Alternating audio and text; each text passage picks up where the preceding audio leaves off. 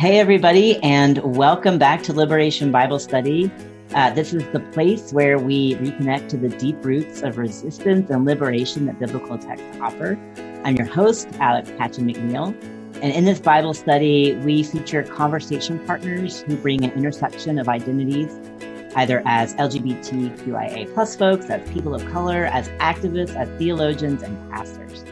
Today, we are continuing our interactive conversation for folks tuning in on Facebook. Hello, we're glad to see you here. Wherever you are and whenever you hear or watch this conversation, I hope it can offer you a moment of respite and reconnection in a space of spiritual nourishment to fuel your well of resilience. Today, I am thrilled to have Reverend Anne Dunlap with me to read 1 Corinthians chapter 8, verses 1 through 13 through the theme of knowledge. And welcome to this fun conversation together. Thanks. It's really good to be here. Thanks for having me. Absolutely. And we are excited to get to know you better and invite uh, you to name um, your name, pronoun, work, and identities so that we can be clear about some of what we're bringing to the biblical text when we encounter it. Beautiful. Um, Thank you, and thank you again, and hello everyone. Um, again, my name is Anne, uh, Reverend Anne Dunlap.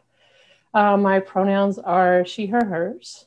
Um, my work is uh, all different kinds of things with the purpose of trying to contribute to shaping a world that is free from violence um, and where everyone um, feels cherished. Everyone has what they need. Some of the ways I do that um, is through my work as the faith coordinator for Showing Up for Racial Justice, which is a national network, um, an organization whose mission is to move as many white people as we can into the multiracial work for um, movement for racial justice. I do that part time. I also do some teaching. I'm an herbalist uh, as well. Um, I uh, lead workshops. I sometimes work, have worked on a goat farm. There's all kinds of ways that I have found to express that like inner purpose that that I feel um, for my life, uh, community organizing, all different kinds of things.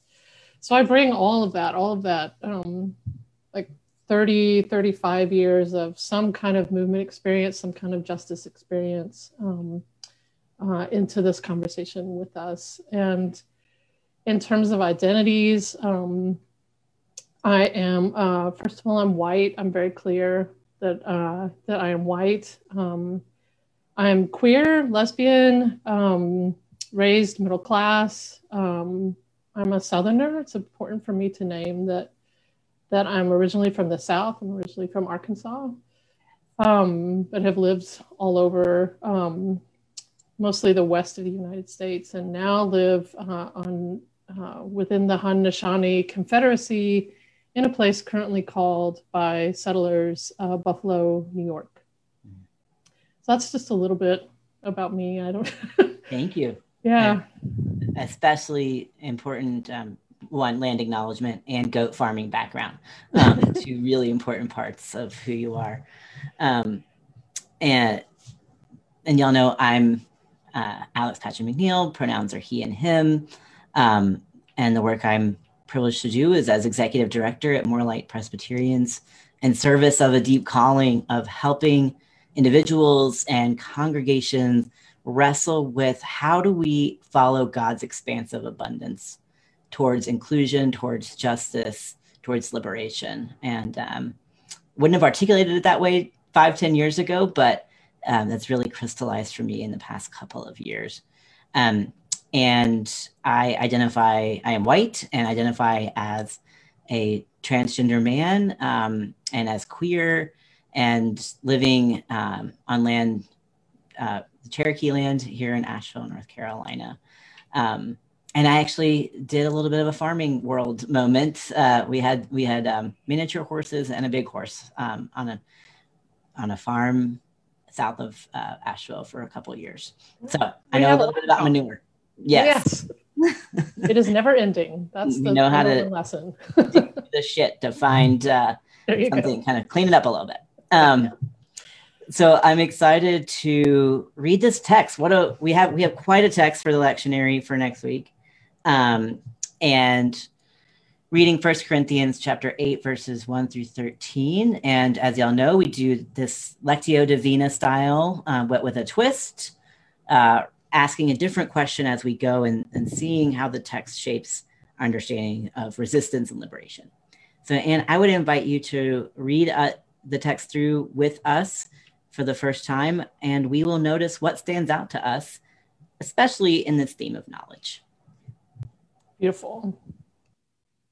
This is uh, the new, new revised standard version.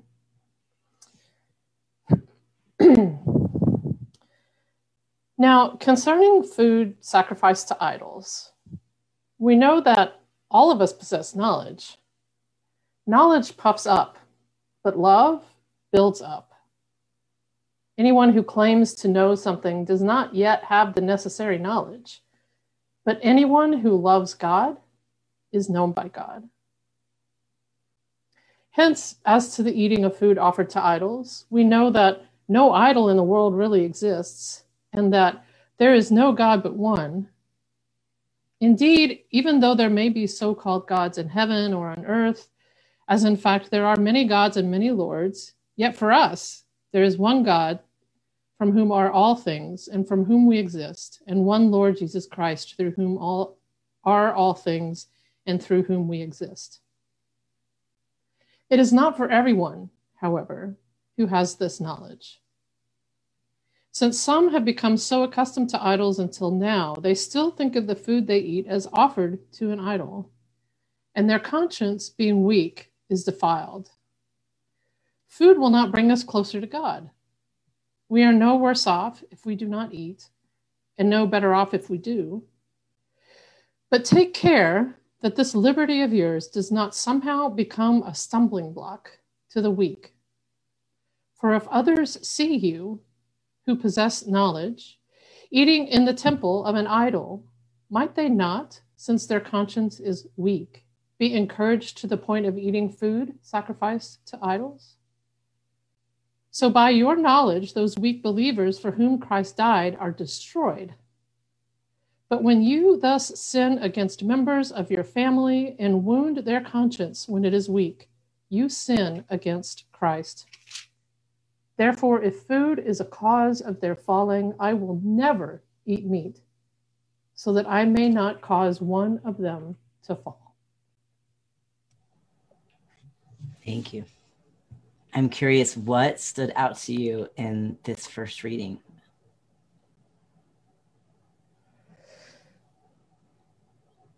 Oh, um, one of the things that always stands out to me about about Paul, and I actually um, strangely really like Paul. I love wrestling with Paul and engaging with Paul, and like because I think that um, Paul is actually, Paul's letters are actually one of the few places where those of us who have power and privilege within systems of domination are actually being spoken to directly. Because he's mm-hmm. most often, as in the case of this text, speaking to Gentiles, speaking to Romans, you know, people who have power within within the Roman Empire, which is not the Jewish people. Um, and so as a white person, I'm like, well, I want to hear what you have to say, even if I don't always agree. And the first thing that strikes me is just how um, half the time he doesn't make sense. Like he just he wanders off on these tangents, um, which I think is really funny. But um, one of the things besides that that strikes me about this reading um, is this place of knowledge and knowledge according to the Corinthian community, some of them anyway, being held up as some kind of value um, against which uh, other people in the community um, are held to that standard. So we have this this kind of valuing of knowledge, but then we, are also hearing about the weak and um, and how with that that that knowledge, and in this case, the knowledge of uh, around the provenance of food, like where does it come from? Um, like, sure, we have this knowledge, but what does it actually serve? Um, if you're harming your sibling in the community. Right. Um, would this be a place to go into like some of the stuff that I was reading about before we sure. got on the call? Because I just yeah I, yeah yeah. I, I think that what I noticed as you were reading, and I'm curious what how this aligns with what you sort of studied about the text, is almost this question of intention versus impact around mm-hmm. what do you know or believe and how does that how does whatever action you take with that knowledge impact those who receive that action. Um, and yeah the corinthians community i really i really appreciate your naming that here paul is speaking to kind of upper middle class well-to-do folks. And yet it seems like it's also a multi-class environment where there are some folks who uh, can worry about where their food comes from and some people who are struggling to find to have food and you know how hard it might be to attain protein like meat if you were as yeah if you only if you didn't eat ever eat meat that had been sacrificed to idols um but yet all of that universe is is there and yet actions have consequences and impacts and mm-hmm. i think i really appreciate the work of um, activists working in, in white communities around thinking about that more deeply around decisions and choices white folks make with or without knowledge and then the impacts that are kind of resonating beyond those decisions. Yeah. With or without knowledge or the knowledge that we think we have that makes mm-hmm. us so great and awesome and the and good and the good ones and puffed up. But I, yeah and i think um the the the intention and impact is is definitely there. And i think also you know paul is most often writing to these communities because they're in conflict. And that's definitely true in corinthians. It's just like he's addressing conflict after conflict after conflict. And trying to for me it was like well what what is really the conflict here? Is it really about just the eating of of meat and where the meat comes from? Was it sacrificed? Did we get it in the market? Like um or, or is there something like deeper going on here um, which it often is for paul of of how is the community actually how are people treating one another? And coming back again to to that that first verse knowledge puffs up but love builds up.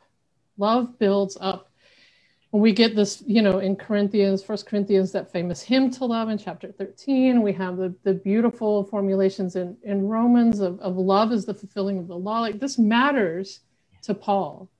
It's not so much like, although this is what we think about Paul, I don't think it's necessarily true that, that he was all about like the purity of your theological doctrine. Mm. He really cared how people treated one another. And particularly, he cared about um, the ways in which these Roman citizens who made up um, a lot of these communities where he was going around setting up these communities around uh, the, um, the Roman Empire, how those Roman citizens were treating the people who were not Roman citizens mm. or treating people who had less privilege. They may have been um, considered Roman, but had less privilege within, within that system he gets really mad when the people who have power um, lord it over everybody else. Um, that's how I read Romans. That's how I read Corinthians. I mean, uh, and so when I look at this this particular um, set of verses and and what is the what's the crux of this conflict, and recognizing that that early in Corinthians in, in the first chapter, um, Paul takes these formulations that the, the Corinthian community members have made about, about knowledge, about being mature, about being spiritual. The, and he's quoting them. He's quoting them in this text, although you might not be able to tell. I tried to highlight that a little bit with how I mm-hmm. read it. Um, he's like quoting them back at themselves, you know. Um, all of us possess knowledge, like that's that's a thing. So like knowledge, being wise, being powerful, being noble. Um, these are all things that you know the we might say the woke Corinthians are are holding on to as as value and as power. Yeah. and, and then um, holding um, distant from themselves then the, the unspiritual, the foolish. We're familiar with that language in Corinthians, the weak, which is what we get here in this text. And in chapter one, Paul is really clear that God chose that. God chose the weak, God chose the foolish, God chose what is despised, which is Jesus Christ. Mm. And it is to that despised, foolish, weak Christ that we are meant to be accountable. So we need to be reading this text in the light of, of that, of like the centering actually of weakness and mm-hmm. foolishness. Mm-hmm. And then just a couple chapters later, he comes back to this conversation about the food and actually prohibits people from, from eating food sacrificed to idols if they know that that's where it comes from. So we have this kind of like, we all know like idols aren't real, so food is whatever, we can eat whatever we want.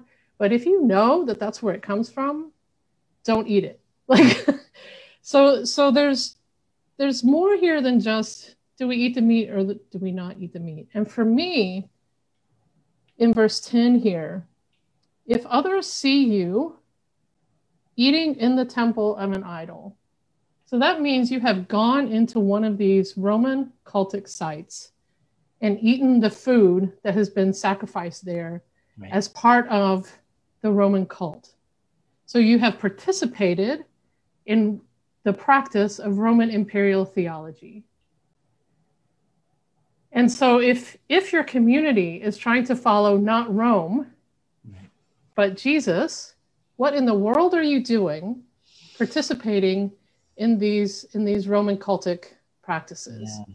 Even if we know that the you know the idols aren't real or whatever and along with that to remember that these these cultic practices these sacrificial meals that happen um, both in temples but also in homes and in, in other spaces they're actually used to reinforce the roman social structure and so for me what paul is actually getting at here is um, not so much about do we eat meat or not eat meat, but more about if we are followers of Christ and not of Caesar, mm-hmm. then we should be like extricating ourselves from participating in these systems that continue to perpetuate um, the kinds of harms that, that we're trying to respond to. Mm. It's a very different way of understanding Paul. Um, but I could we could have like 20 podcasts just on how I'm understanding Paul yeah. of setting up these kinds of communities that are trying to live in resistance to mm-hmm. the Roman imperial way of life that has slaughtered Paul's people. Right. And taken them, well, not yet. This is like 20 years before the destruction of the temple, but mass crucifixions, like these are things that Paul would have seen, not just of Jesus, but of any kind of resistance um, in, in, in the Palestinian re- uh, region by Jewish folks. Um, you know, this, this immense amount of violence. Uh, and so if, we, if we're following Jesus's way instead of the Roman way, then that has to mean we give up some of this access. Mm-hmm. Participating in these in these cultic practices to uphold or, or, or to gain social standing, status, yeah. connection. Like that is not what being a part of the community of Christ is supposed to be about. Mm. I think that's such a powerful reframe, and I appreciate you walking us through it because, gosh, as folks of those of us in the queer community, I think Paul constantly can be such a triggering. Just even hearing a, a letter from Paul in church yeah. can just you're bracing for mm-hmm. where's the bat, and yet over and over again though he is an imperfect as many of us are yeah. um, narrator he uh, what he's trying to build in corinthians and romans is this ethic of love what does it mean what is revolutionary radical love centered in this Christ who was marginalized, rejected the Roman state, um, what kind of love then are we called to show mm-hmm. our neighbor and our members of our community? Mm-hmm. Um, and in complex communities that have Roman citizens, freed slaves, um, lower class workers, enslaved people, uh, Jewish people who may or may not have any kind of economic stability. I mean, that's complicated. This isn't uh, like a, the homogenous white church on the corner. You know, these are complicated. Even in Corinth, where, from what we can tell, it's mostly Gentile. Mm. Um, but there's still Jewish members of this community and, and some class difference within this community as well. Um, and it's complicated. And I don't think he always gets it right, but but reading Paul through that lens of trying to figure out how do we live counter to what the empire is telling us um, is real for me really fruitful. Yeah, especially when there's tangible benefits to um, participating in empire. The it sounds like the the meat sacrifice to idols was a party scene. This was not necessarily just this like somber, you know, church buffet, but it's a place where you know in the home or at the cultic temple like it was a pretty sweet place to go and like make your connections do your business. Connections right? Like the country club in some ways you know? Eat um, some quality food that you might not have access to otherwise right. on a social climb but so what does it mean? And he's not naming this in this passage but what does it mean to give up? Yeah, like you're saying, kind of dis disavow that, disassociate from that, um, mm-hmm. boycott that in a way, um, mm-hmm. and that he doesn't really go into it in this passage, but like, what are the consequences for those who would have access to that? Saying no, he talks about what are the consequences to doing it for yeah. others in the community. Um, that's that, a really that, great point that I hadn't thought of. And in that way, he's kind of he's he's kind of centering the week, if you will, in that what is the impact to to those who who have less power, privilege, whatever we want to call it. What is what is the impact to to those folks of, of our behavior, um, rather than well, what's the what's going to be the cost to me? Mm right it's a it's a flipping of of that and and such a familiar uh, way of operating in the in the white church of like what's that going to cost our budget if we actually you know what members are we going to lose if we hang the black lives matter mm. sign like well what's the impact going to be on the black community the indigenous community the immigrant community if we don't if we continue in the in the way that, that we're going and continue to participate in these cultic practices of the of the empire. Yeah. Yeah. Do you see this, Emma? Do you, would you read this as like a calling in of folks who have been participating in the cultic temple acts to say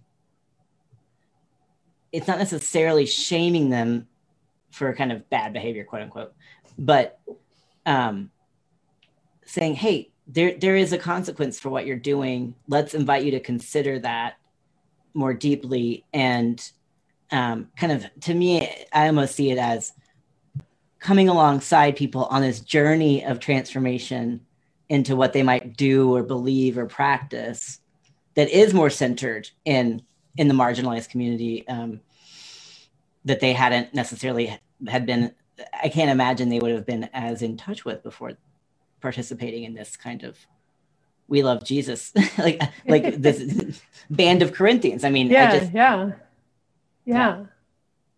That's a great question. Um, I I think Paul pops off an awful lot, and he starts off, uh, you know, food sacrificed to idols in the Greek is um, a derogatory term used by used by Jews. So I'm not I'm not sure that he's like it's not that gentle. calling in like we talk about it at SURJ, where we're not blaming and shaming, and we're trying to bring in as many people as possible. And you know, I think when he gets mad, you know, he's mad. Yeah. Um, I didn't know that until doing some study uh, earlier today. That, that that's actually a, a derogatory term. so he that. starts off by insulting the Roman practices um, and then t- like turning their knowledge on their head. Um, but I do think that he is concerned about their ability to be a part of this community, uh, and as much as, or almost as much as, the impact um, uh, on the rest of the community of their behavior. Love builds up community. Like this isn't this isn't actually a community if some folks are doing things that cause the rest of the community harm. Mm. Yeah. Okay, I, I kind of think we're moving to, into the second reading territory um, to consider how this text calls us to resistance. Like, what in this text is there for us to hear a word of what it means to participate in resistance in terms of resisting empire and status quo?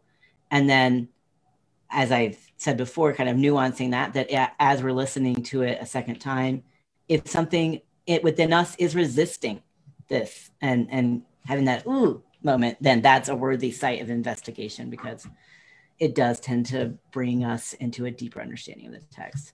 Yeah. And I'm going to read, uh, I'll read it for the second time, and I'm going to read um, from the Common English Bible just to get a second kind of translation in there, see if we can hear something differently.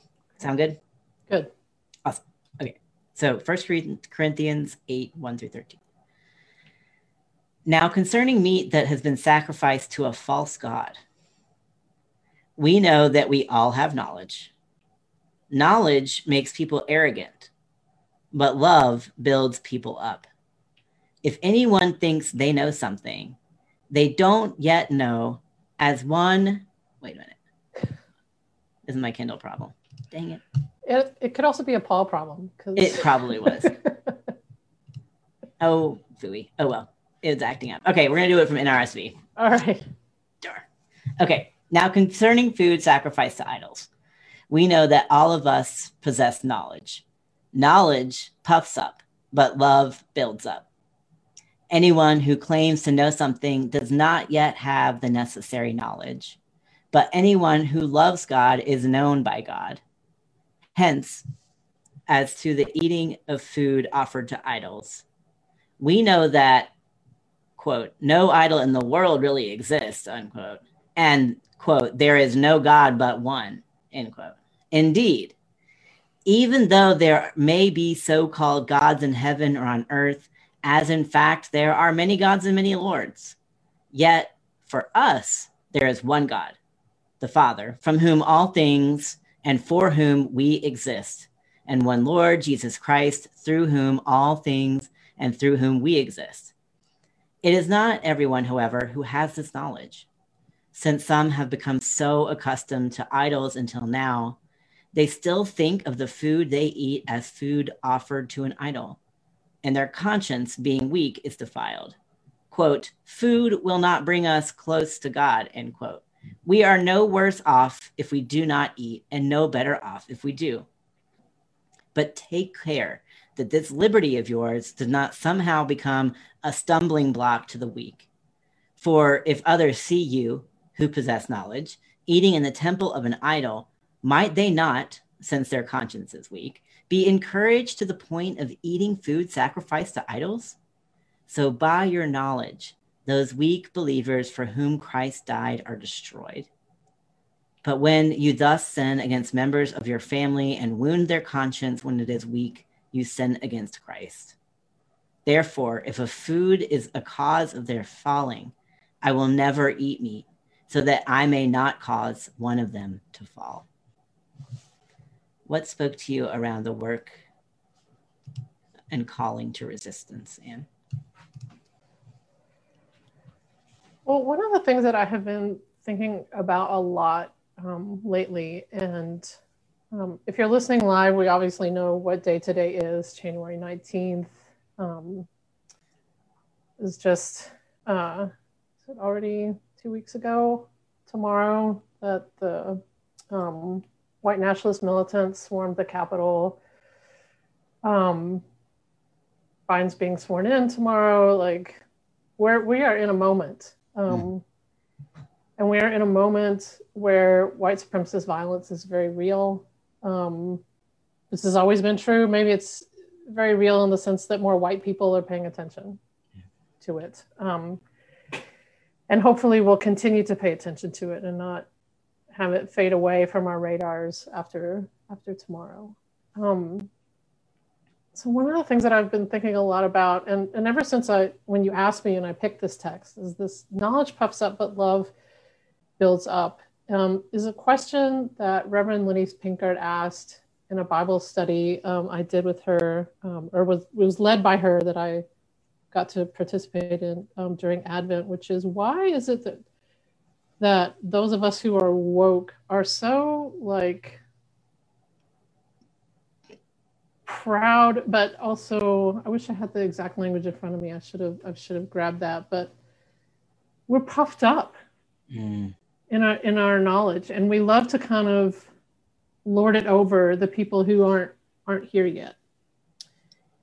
And and I'm thinking about that um, both in general and, and also like as white people, I think in particular, we we um,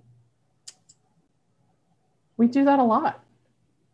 It's one of the reasons in SURJ that we have this central value around calling people in around mutual interest, figuring out what our stake is. It's like, in some ways, trying to keep us humble mm. about, I did not wake up like this. I did not, you know, overnight become this kind of person that that I am now, whatever whatever that is. But um, hopefully, with some sort of revolutionary abolitionist commitments about the world. I didn't start there. It's actually, in some ways, a very recent development. Um, and and so, how is it harming actually our ability to resist. The, the current manifestation of empire, which is the United States, regardless of who the president is, right. by being all puffed up in our knowledge? How does it inhibit our ability to actually, and I'm thinking particularly for white people how, how is that inhibiting our ability to actually talk to white people who are harmed in this system? I won't say equally i won't say even similarly but but the ways in which and this should be clear now in the pandemic that white supremacy does not care about anybody. White supremacist capitalism will devour anybody. It doesn't care how many of us die. It it does not care about us um but our propensity to like be woke about that and be puffed up about that like how is that preventing us from actually being able to talk to the white folks in our lives who who are more harmed by the system mm. um, communities where where political parties denominations um, and and other kinds of uh, formations have have just withdrawn investment. In the South, in rural communities, in poor and working class white communities, where the, that pain of living under racial capitalism is deeply felt. Yeah. Those of us who, who have the knowledge that whatever meat is fine, because we know, like, how is that preventing us from being able to talk to the other white folks in our lives and bring them into into a vision of a of a better world. Um, we have a I'm gonna forget her name again. Um, Burnham, Linda, I think it's Linda Burnham. We have this quote that we refer to a lot in SURJ, which is, um, if we aren't organizing, if we as white folks aren't organizing, you know, white people around their hurt, then by God, the right will. Yeah. And they are. Um, and and I look at this passage and I'm like convicted by, and the, and that's definitely me. You know, I'm convicted by, you know, knowledge puffs up. Why are you being a stumbling block to building up a better community? Like standing over here, like I have all the answers, like I've got it all down, like I'm the good one. Like that actually doesn't serve anything other than to perpetuate the division that white supremacy thrives on. Mm. So it is in that way participating in the cultic practices of the current empire. So if I'm actually interested in, in building the community, then I want to extricate myself from those cultic practices. And that also means unpuffing myself, if you will, um, and, and, you know, and talking to the people in my life, in my communities, that Roman wisdom, if you will, calls the weak and the despised, the ones who who were blamed for the attack on the Capitol. You saw it, you know, the white trash, the oh, it's those those poor white people, working class white people. I'm sorry, but and this does not originate from me, but you know, you don't have that amount of weaponry and costuming and t-shirts and access if you're poor. Yep. Time off from people work. who have that's people who have money. Yep. Took your private jet to DC. Right? You have the time off from a job to take however many days it took you to to get there, spend the day there, get yourself home again. Like those are not poor people. And yet we call them the the weak and the, and the despised, if we want to use the language of Corinthians. Right.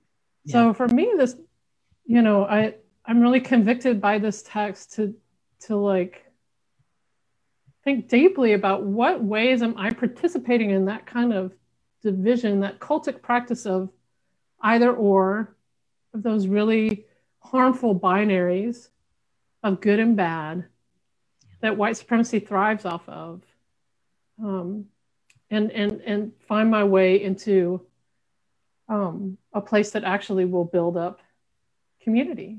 Right. Yeah. We know it can be done. I mean, that's that's part of how we took Georgia back. You know, SURJ got on the ground, knocked doors in December, end end of November, all the way up to to the runoff election day, knocking doors, talking to white people in um, rural and poor and working class areas. Yeah. And we're already seeing the data come back that where we did that, we shifted those areas mm. towards Democratic votes. Not that electoral stuff is going to save us or solve anything, because only the people save the people, but it helps to shift some of the material conditions in which we have to do it. Right. Oh gosh, you're just you're speaking so powerfully I just want to underline everything you're saying. Uh, but something that really just struck me is how many, and you, you and I both named uh, kind of raised, raised in the South, born kind of in Southern um, states, living elsewhere. I lived in Boston and DC, and um, the amount of fear that has been sown to white people about other white people. Right, right. Or southern, rural, um, as a as a weapon of division yeah. um, and disinvestment. You know, like pull pull pull the strings out of these backwards communities. They don't have any knowledge. Yeah, backwards. Yeah. That's that's in quotes, Paul. Yeah. quote backwards. Um, right. quote that back at you communities yeah. and i'm so i'm i'm so grateful that SURJ worked in georgia in the way you did and others so many others organized so many others so many others yeah for de- decades in in georgia and and you know being in north carolina for most of my life and back here again like similar um, investments have been made deep deep deep in pockets but i mean this is what I, where i think the poor people's campaign has been a a place of inviting people to reconsider how much division has been sown and for what purpose of colonization of empire of um, racism and i think like i think knowledge as as a weapon is such a powerful anchor for that conversation because mm-hmm. i think what is considered knowledge what is considered like in, in our current context like formal learning versus you know life learning and edu- like different kinds of of wisdom um I think it's such a, I think it still remains a powerful question um, within our communities of what kinds of knowledge gets puffed, gets puffy, allows us to be puffed up. Yeah. Um, and who do we consider weak without knowledge? And what what what is that? What are we saying they don't have? Yeah. Um, and how are we actually being a stumbling block to being able to be in community with them? Because it's yeah, because part of the responsibility for building that community is also also on us. It makes me think about, and you and I kind of share this perhaps of of being both white and queer and Christian. And I was Presbyterian until I was 30. And so um, before I left and joined the UCC. And so being in um, like these Presbyterian meetings and paying attention to what was coming out of the General Assemblies and all this stuff, where like so many times, um, if votes didn't go the way we wanted them to, back in the day when we were fighting about ordination and inclusion um, and leadership, that we we just blame the South. Well, it's the South's fault.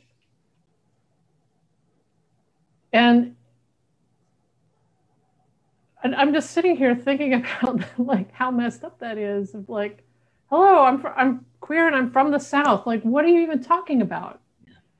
Um, and it it makes me wonder about how that kind of puffing up of knowledge might also be like a shame reaction of you know of um being a southerner and being treated the way that we are sometimes outside of the south for being southerners. Yeah. Right? Like um you know people kind of you're from arkansas? With like they don't mean anything really nice by that I didn't know anything good could come out of Nazareth. right? Exactly. Um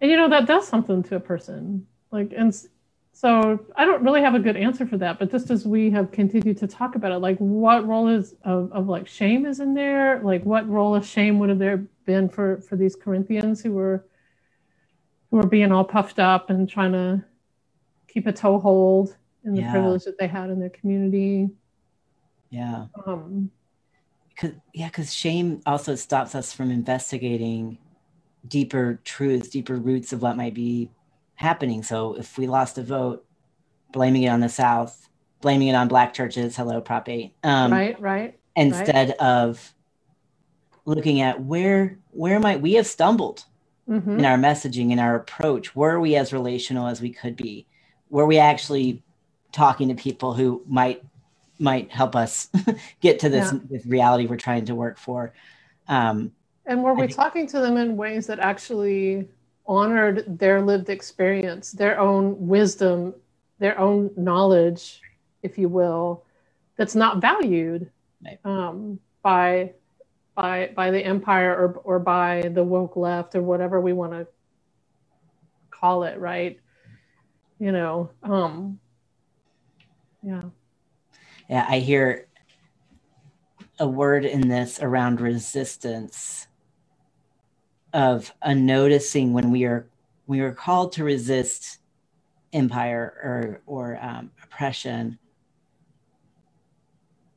Taking stock of where where our stumbling blocks are and where we are stumbling blocks and being as honest as we can about that. And that's not something we can just do in our own houses by ourselves with the lights off but right. with with others in community Yeah. perhaps what if this what if the community of corinth had a conversation about this like and had some mutual accountability around gosh when you when i see you in the temple it makes me feel like we're not even on the same page anymore yeah. we gave up all this why are you Yeah. there You have my back, or do you not have my back? Right. Like, yeah, um and- i think that there's something really prophetic in that for us which uh, makes me feel like it, not to hasten us to the third reading but i think we're kind of touching on it around liberation and and um, a vision for the work of liberation that could be within this text do you feel good to move to that or do you have more yeah, yeah. Let's do it. and would you be willing to read it again for us Sure. Now, concerning food sacrificed to idols, we know that, quote, all of us possess knowledge, unquote. Knowledge puffs up, but love builds up. Anyone who claims to know something does not yet have the necessary knowledge. But anyone who loves God is known by God. Hence, as to eating of food offered to idols, we know that, quote, no idol in the world really exists, unquote, and that, quote, there is no God but one, unquote. Indeed, even though there may be so called gods in heaven or on earth, as in fact there are many gods and many lords, yet for us there is one God from whom are all things and for whom we exist, and one Lord Jesus Christ, through whom are all things and through whom we exist. It is not everyone, however, who has this knowledge. Since some have become so accustomed to idols until now, they still think of the food they eat as food offered to idol, to an idol, and their conscience being weak is defiled. Quote, food will not bring us close to God unquote. We are no worse off if we do not eat, and no better off if we do. But take care that this liberty of yours does not somehow become a stumbling block to the weak. For if others see you, you who possess knowledge, eating in the temple of an idol, might they not, since their conscience is weak, be encouraged to the point of eating food sacrificed to idols? So, by your knowledge, those weak believers for whom Christ died are destroyed. But when you thus sin against members of your family and wound their conscience when it is weak, you sin against Christ. Therefore, if food is a cause of their falling, I will never eat meat, so that I may not cause one of them to fall. what vision for the work of liberation came through for you? I was I was struck this time um, by Paul's assertion that if you go to the temple and eat, then is that not going to encourage other people to go to the temple and eat? Thereby, kind of actually destroying the whole idea of what this community is supposed to be about. Anyway, so like this eventually we're all just going to go participate in the Roman cult, and that that is not what we're doing here. um, and so, in terms of a vision for liberation, like again, like extricating us from the ways in which we participate in whatever we might call the cultic rites uh, of of the current empire. Um, that can look like all different kinds of things. And ultimately, it seems for Paul, and I, and I think Paul's not alone in this, it's really about love building up the community. It's not about what you know, it's not about how many racial justice workshops you've been to. It's, it's not about, well, I understand my white privilege and therefore I'm off the hook. It's, it's not about um, I mean, we talked about race a lot. It could be all different kinds of oppressions. That's just the one I think about the most in my in my in my world. Um, so translate accordingly. it's about it's how we treat each other and how we love each other, not in like a warm fuzzy feeling, but but embody practices that are to the benefit of everyone and Paul is clear in his letters that the Roman the Roman practices are not to the benefit of anyone, that they are harmful.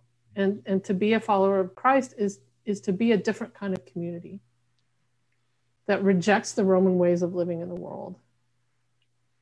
Um, and, and to be rooted in practices that are about community solidarity, um, that hymn to love in, in 1 Corinthians 13, uh, Romans 12. These are all about how we live in solidarity with one another in these complicated communities in which we find ourselves, where some of us come from from a lot of, of privilege and have access to power, and some of us don't. And so the way we remedy that is by extricating ourselves from those places where we have those uh, those uh, ties mm-hmm. into those cultic practices and practicing something different that is not a stumbling block to our siblings but but builds us up builds up the community makes us stronger together that that is a is a solidarity uh, among us. And and i think about um, you know uh, yesterday was um, the holiday for as we know for reverend dr martin luther king and a lot of what i read about him but also about other movement leaders of his time some of whom are still with us was the, that deep grounding in love. And again, not this kind of warm and fuzzy, you know, don't do anything to hurt my feelings or make me uncomfortable, mm-hmm. but a love that says, I'm, I'm not going to let you participate in this anymore. Um, a love that says, I will give my last breath to try to get us free. A love that says, I'm not going to rest until freedom comes, right? Um, a, a, deep, deep love for people. And that included, if you want to be on this, a deep, deep love for white people. Mm-hmm. Um, I think about uh, my mentor, Dr. Vincent Harding, and, and, and his wife, Rosemarie Freeney Harding. And like that love is for everybody. That love is also for white folks and the ways in which we need to be released from these systems of harm um, the ways in which white supremacist capitalism uh, really impinges on our ability to love our neighbor as we're called to do. Yeah. Impinges us on, on our ability to like just rest, just freaking rest. Yeah. And have some sense of worth that's not tied up into production and consumption. Right. Um, mm. And that, that key place of, of, of love, I read um, the On Being interview uh, with uh, Gwendolyn Zoharah Simmons and um, a beautiful movement leader, SNCC organizer, still with us. Um, and uh, uh, and it was just so full of love, you know, so full of love. Love as action, love as acting towards the, the freedom and well being of everybody, not just a limited group. And so when I think about a vision for the work of liberation. It's that mm-hmm. out of this text. Like, if it's gonna bug anybody that I eat meat, I'll never eat meat. Like, right? You know, um, it's not about the knowledge. Dr. Harding said in his On Being interview, um, which I listen to at least once a year now, um, love trumps doctrine every time. And that's really what I hear Paul saying in this text. Yeah. Whatever yeah. the doctrine is, the teaching, the knowledge, whatever the books say or the theologians say or whatever, that doesn't matter. What matters is how we love one another and care for one another, take action for one another, and protect one another, and keep one another safe and protected from that which is, is trying to cause us harm. Yeah. And that's what I see. Mm. I'm just basking in that. yeah, I I mean it's it's as simple and as prophetic and as profound as love. And um, an ethic of liberation is it's not what you know, it's who you love. And Paul really underlines and underscores that here and in other passages around. Mm-hmm and here, particularly, it's do you love the ones that the system says is weak, that you're not supposed to love? And we can define that in, in different kinds of ways. You know, for me, it's thinking about what white folk the system defines as weak. Am, am I like not, have not yet figured out how to love? Like, right. you know, but there are other ways to, to think about that as well because Paul says, and by the way, God loves them.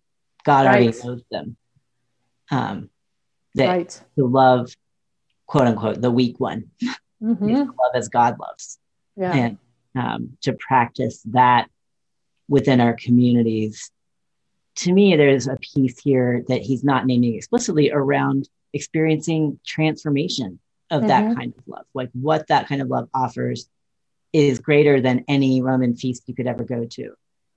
That's right. any meat you could ever eat that it won't even matter when you experience that kind of love That's right. within the community that builds up every single person um, and i think that's something that i you know thinking about my own stumbling blocks where do i stumble and what stumbles me Yeah. um, I think it is one of the one of the kind of what I heard in this text again is just like the stickiness of white supremacy and just how like quickly and easy it is to get sucked back in to the whatever whatever privileged station um, for supposed benefit you might get Yeah. um, in doing work with Jessica Vasquez Torres at Crossroads Anti-Racism hmm Training Organizing, Yeah. our pals. Some work with them. Yeah. Um, she talks a lot about, you know, they have kind of a continuum of working towards institutional within your institution towards kind of like the the creme de la creme golden age of racial justice Yeah. um, how amazing that would be. And she talks often about how, like, uh, uh, when you move to the next column, you have to be careful because within a few months you might move back to where you had been, and how how much intentionality is required to kind of stay the course of unfurling your you know anti-racist commitments towards justice. Yeah. Um, and I hear that in Paul's letter too, that liberation is, and we said this a lot, is like not a one time achievable, you got your badge like a video game um, kind of moment, that that it's little moments, it's ways we care about each other, it's way we build each other up. That that's practicing liberation far before it's a universal Yeah. given. As Adrienne Maree Brown says, it's practicing the world we want to see. Yes. Are we practicing right now the world that we say that we want? You know? yeah and i think we're in a moment we've been in moments we've been in we've been in years where it feels like we're so far away from that where it feels as bleak and I, I know it's easy to get caught in that like toxic news spiral of bleakness and never Yeah. feel like there's going to be a day where liberation is the law of the land um, and yet i think this that, that's one of my stumbling blocks is if i get sucked into that like despair cycle Mhm. um, and backslide into like, well, I just got to take care of myself. I can't take care of other people. I got to take care of my own, my own issues, my own Yeah. thing, the the lib, my own liberty, um, Yeah. this liberty of yours. Yeah. Um, and I think the invitation for liberation and love is again kind of resting in those in those um, interpersonal moments, like as an opportunity to practice and keeping your eye fixed on this beloved community Yeah. vision Yeah. of what's possible. and the collectivity that's implied in that that uh, as you were saying like if i get wrapped up like well i just got to take care of my, my own liberty for myself because this is just all doom out here which has been my struggle in this last year it's, it's just all doom like what am i even doing um and if i think it's just all on me by myself then yeah we're doomed because a i'm small and b that's not how it works. Right. you know paul isn't writing to an individual. He's writing to a community.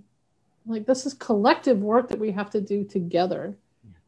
Because together maybe we'll have a better chance at finding the answers than just me by myself trying to figure out like do we have enough food to survive if what like the community has enough food for all of us to survive the the whatever Yeah. hopefully all of us some things are not in our control and that's you know and also we live in really terrible systems but the the i've noticed that in myself of like okay we've got to stock up on i've never thought that way before like we'll get down to the last toilet toilet paper roll, and then I'll go to the store. And you know, now we've got two big stacks just in case. And I, and every time I do it, I'm like, why am I doing this? Like, why am I doing this? It's and so yeah, it's just all of this is just provokes so much like reflection for myself and you know how am i getting the way of the liberation that i want for all of us you know and and i i think i want to be like also like really compassionate with this too because clearly this is not a new problem. Right. You know clearly this is a very human problem that people have been wrestling with since you know the beginning of of whenever you know of how do how do we you know practice the world that we want to see and uh, how do we get in our own way? Um and so to to not try to blame myself or shame myself for these impulses of like better get more pasta. Um in case they run out because they did in march. Um but uh but how like collectively can we make sure that that everybody's fed? Right. Not just in a pandemic but like in general. Because we actually have the ability to do that absolutely yeah. yeah. and i think the love the love that we author offer to others i think first in, not in like first has to i think one of the barriers you have to break down is the love for ourselves mm-hmm. and like you're saying interrupting that shame spiral yeah coming back to that place of shame again yeah like re- makes us retreat to say well i just won't talk about whatever i just interrupted or what i'm actually currently in if i'm struggling or having a hard time um, because we don't think we deserve to to share what we're going through with somebody or you know all the all the self-talk and so i think liberation is both a very personal and communal act that yeah. happens in this cycle and you know yeah. Uh, Grace Lee Boggs, we transform ourselves to, to transform the world.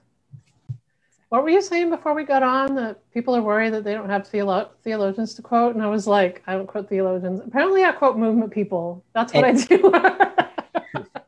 it's perfect. Yeah, you've offered us so many places of wisdom to keep exploring um, some some of our movement um, I would say idols, but it's a little loaded in this text. But people who who who we deeply admire, uh, who have helped shape and shift movements. Okay, the last question that we ask ourselves before we close is to briefly think about what's something that we want to take with us or take in in us as a result of this conversation.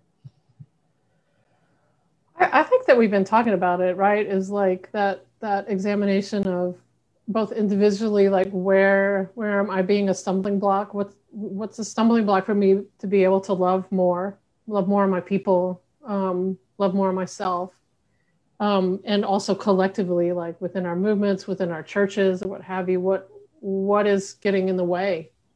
Um, what what knowledge do we need to like put a pin in so it can deflate a little bit um, so that we can actually love better? Um, that's the thing about white supremacy, um, which in, for me encompasses all the other uh, forms of oppression, is that um, it get it gets in the way of us being able to love, to be able to love our neighbor. Um, and since that's our primary calling, as as Christians, love your neighbor as yourself. Love is the fulfillment of the law. Um, we should be deeply concerned about the ways in which um, we are inhibited from doing that yeah. individually, collectively. Um, you know, what needs a therapist, what needs movement, campaign interventions, you know, all of that kind of stuff. Yeah. Mm.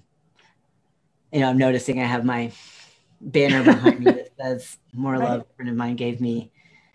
And I think our conversation has invited me to anchor more deeply in love and notice when I'm not operating from that place.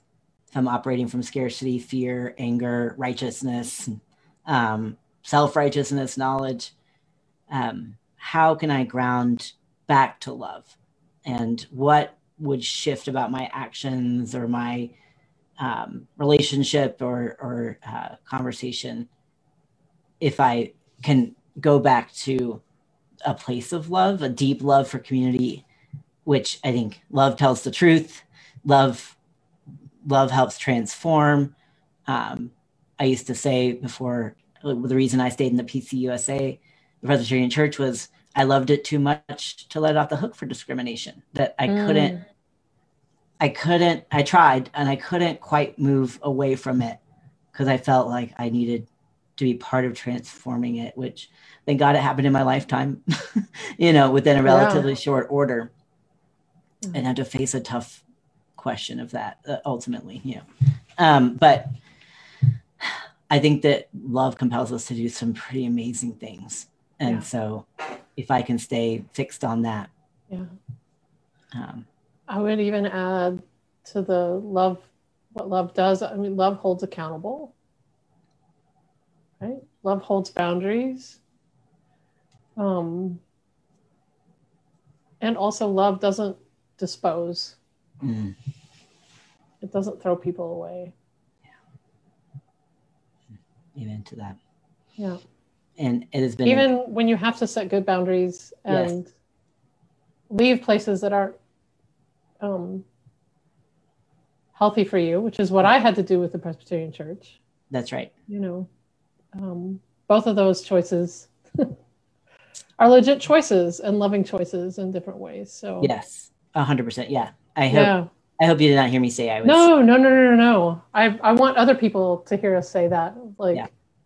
both of those are are are loving options. You know.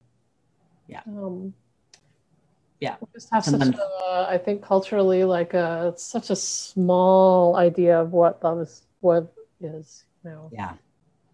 Absolutely. It's yeah. the holiday rom com with tiny amounts of conflict that's all resolved in 97 minutes and they all lived happily ever after. I'm like, no.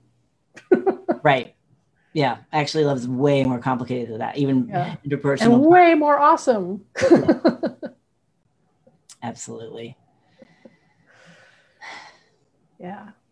And this has been an absolute pleasure. Um, deeply appreciate the wisdom and gifts and uh, knowledge and love that you have brought to the conversation. Um, thank you. And thank you for engaging what could have been a really, it's just a complicated text. It's hard to kind of unearth what's actually going on in there uh, with Paul and for this community. And I appreciate your sitting with it and helping us get there. Um, yeah. Thank you for the invitation. It's been like good for my own um, development uh, and reflection to have to sit with this and figure out what's going on here and being convicted by it and giving myself to, some work to do out of it. So, you know, thank you also. Thank you. And thank you all who tuned in, commented, and participated. Uh, we appreciate and love you. Thanks, y'all.